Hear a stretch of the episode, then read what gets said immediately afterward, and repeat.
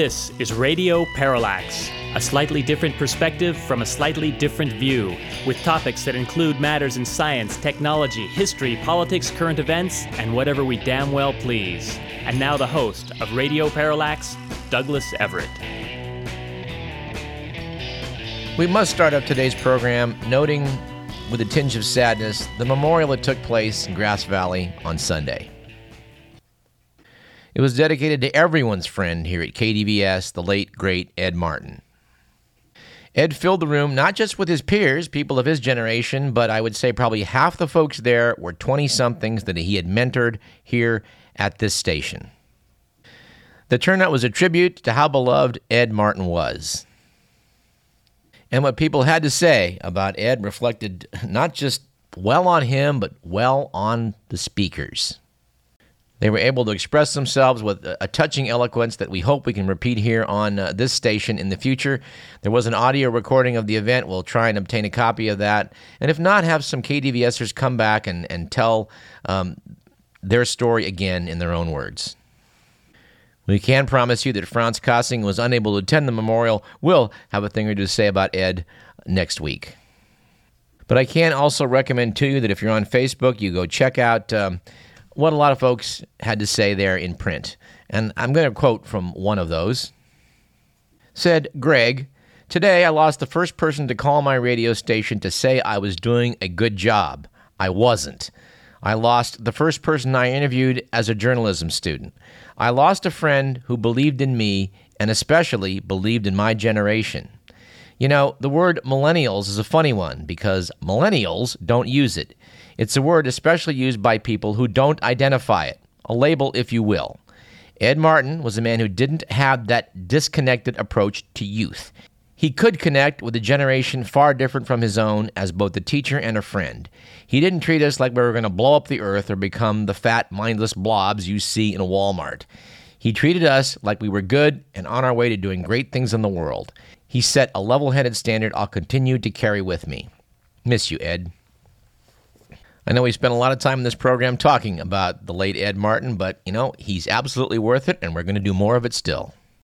And we're looking forward in our second segment today to speaking with Richard Talcott, editor at Astronomy Magazine. Their 500th issue is currently on the newsstand, and it's quite a fun one with 500 of the coolest things about space listed. And we're going to talk with uh, Mr. Talcott about a few of those. But let us commence the program as we like to do with On This Date in History. Our date today is February 19th.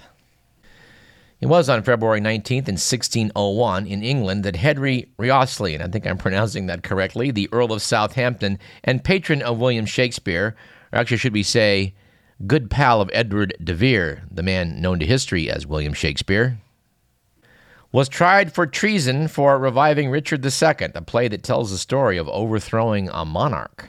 And I guess that made the Elizabethan court a little nervous. It was on February 19th in 1878 that the prolific American inventor Thomas Edison patented the phonograph. And I'm not sure that turned out to have much of a use. What do you think, Mr. McMillan? And this date is a is one of a couple of disasters. It was on February 19th in 1915 in an attempt to remove Turkey as a force in World War I that Allied forces began a campaign to push through the Straits of the Dardanelles. The Gallipoli campaign was little short of a disaster. And on February 19th, 1942, U.S. President Franklin Delano Roosevelt signed Executive Order 9066, which was used to relocate more than 110,000 Japanese Americans from their homes on the West Coast to remote internment camps around the country. And it seems like only yesterday, but it was on February 19th, in 1977, off the Galapagos Islands, that a deep sea research scientist discovered a thriving ecosystem of worms, clams, and crabs centered around geothermal hot water vents on the floor of the ocean. These were far beyond the reach of sunlight and was basically the first ecosystem found that did not depend on the sun. It depended on the oxidation of hydrogen sulfide, which was spewing up from the vents. In honor of the 40th anniversary of Saturday Night Live, of which there was a special on Sunday night, seen by a huge audience, Somewhat sadly, I would note, because I thought the show mostly stank up the room. But our quote of the week comes from Chevy Chase. This does require a bit of context. At first, the show was only known as Saturday Night. They couldn't call it Saturday Night Live because there was already a show on television called Saturday Night Live. Its full name was Saturday Night Live with Howard Cosell. Now, it turned out that Cosell's show didn't last very long and, and resolved the whole problem for Lorne Michaels. But I have to love the quote of what Chevy Chase had to say about the controversy while it was raging. He said, I thought we should have just called our show Saturday Night Live without Howard Cosell. Of course, balancing off that, we have our quip of the day, which comes from Johnny Carson, who evidently didn't think too highly of Chevy Chase's comedic talents.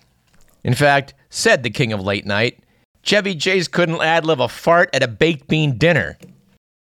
For our anecdote of the week, we're going to go to the only blog we regularly quote on this program. That would be News from Me, which is the product of Mark Evanier. Now, Mark was writing about the sad passing, which we've not yet noted, of legendary TV announcer Gary Owens. Mark had some kind things to say about the late Gary Owens, who seemed to have been beloved by all. But to quote from his blog, this reminds me of a story I can't believe I haven't told on this blog. It occurred about 10 to 15 years ago during one of Gary's last gigs as a local radio personality. He had an afternoon show each day on KGIL where he played real oldies, a lot of Sinatra, Dino, Tony Bennett, etc. As with most music type disc jockey gigs these days, Gary was not doing the program live as he did at KMPC and other stations for so many years. He'd go in, record all his spots for the three hour show in about an hour, then the engineers would edit him, the songs, and the commercials together. I was driving my mother home from a doctor's appointment one day, and I put Gary's show on. My mother was about half listening to it, enjoying the show, and but not paying serious attention. During it, I got a call from Gary. And as in many cars, the audio from the call displaced the radio sound and came out of the same speakers. Gary on the phone sounded exactly like Gary on the radio. My mother hadn't noticed that the call had come in and that I'd switched over. So suddenly, her son was having a two way conversation with the guy on the radio. Gary was talking to me, and I was talking directly to him. She looked at me with amazement. Then Gary and I said our goodbyes, the call disconnected, and the radio sound came back on. And from the same speakers, she heard seamlessly the same voice saying, And now, here's a great tune from Steve Lawrence and Edie Gormé. Mom then looked at me and said, Wow, the inventions they're installing in cars these days. Our joke of the day comes from the writers for Conan O'Brien, who said some weeks back, A new Republican Congress is taking over. Senator Ted Cruz has been appointed to oversee NASA in Congress. He says he wants NASA to focus on finding aliens so he can deport them. Our joke today, which was sent to us by Dr. Barbara, is as follows A young physician moved out to a small community to replace a doctor who was retiring. The older doc suggested that the young one accompany him on his rounds so the community could become used to their new practitioner. At the first house, the woman complained, I've been a little sick to my stomach, Doc, and, and my bowels have been very loose. The older doctor said, Well, Mary, you've probably been overdoing it with the fresh fruit. If you cut back on the amount you've been eating, I think that'll help. As they left, the younger doc said, You didn't even examine that woman. How could you come to that diagnosis? Well, while she was chatting with you, said the older doc, I took a good look around the room and I noticed that there was at least a half a dozen banana peels in the trash. I figured that was probably making her sick so I went with my instincts on it. Young Doc said, Pretty clever. If you don't mind, I think I'll try that at the next house. At the next house, the two docs spent several minutes talking to a younger woman. She said she just didn't have the energy she once did, and she said, I'm just feeling terribly run down lately. The younger doctor said to her, Helen, you've probably been doing too much for your church. Perhaps you should cut back a bit and see if that helps. As they left the house, the elder doctor said, I know Helen pretty well. And I suspect your diagnosis is correct. She's very active in the church. But how did you know? Well, said the young doc, I did the same thing you did at the last house. While she was talking to you, I took a good look around. And that's when I noticed the pastor hiding under the bed.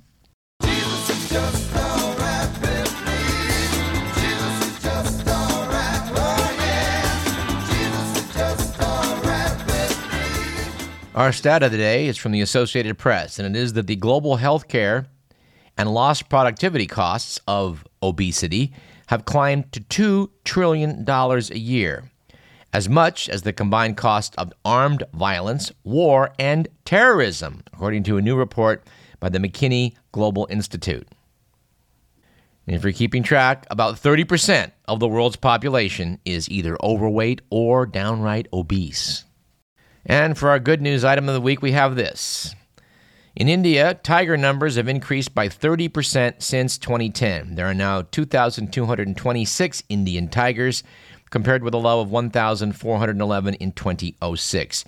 Indian Environmental Minister Sri Prakash Javadekar said the turnaround was due to better forest management and community cooperation. Mr. Millen speculates that shooting the poachers on site may have something to do with it. Let's see what the Week magazine has for us in terms of the good, the bad, and the ugly.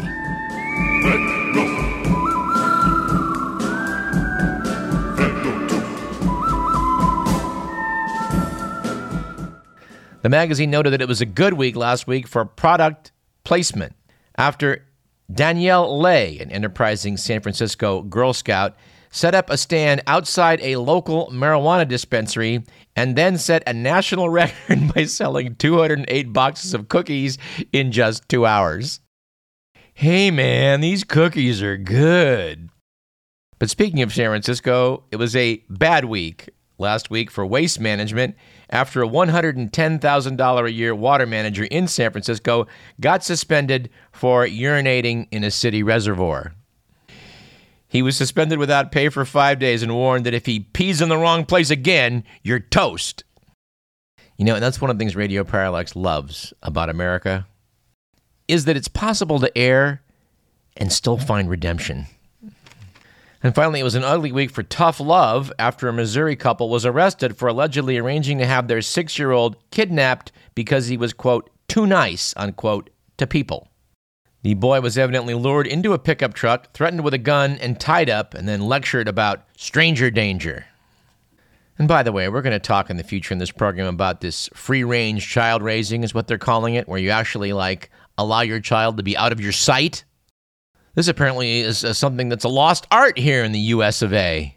But uh, the week's on a roll, frankly, and I hope we are too, and so we have to cite two of their only in America items, I think.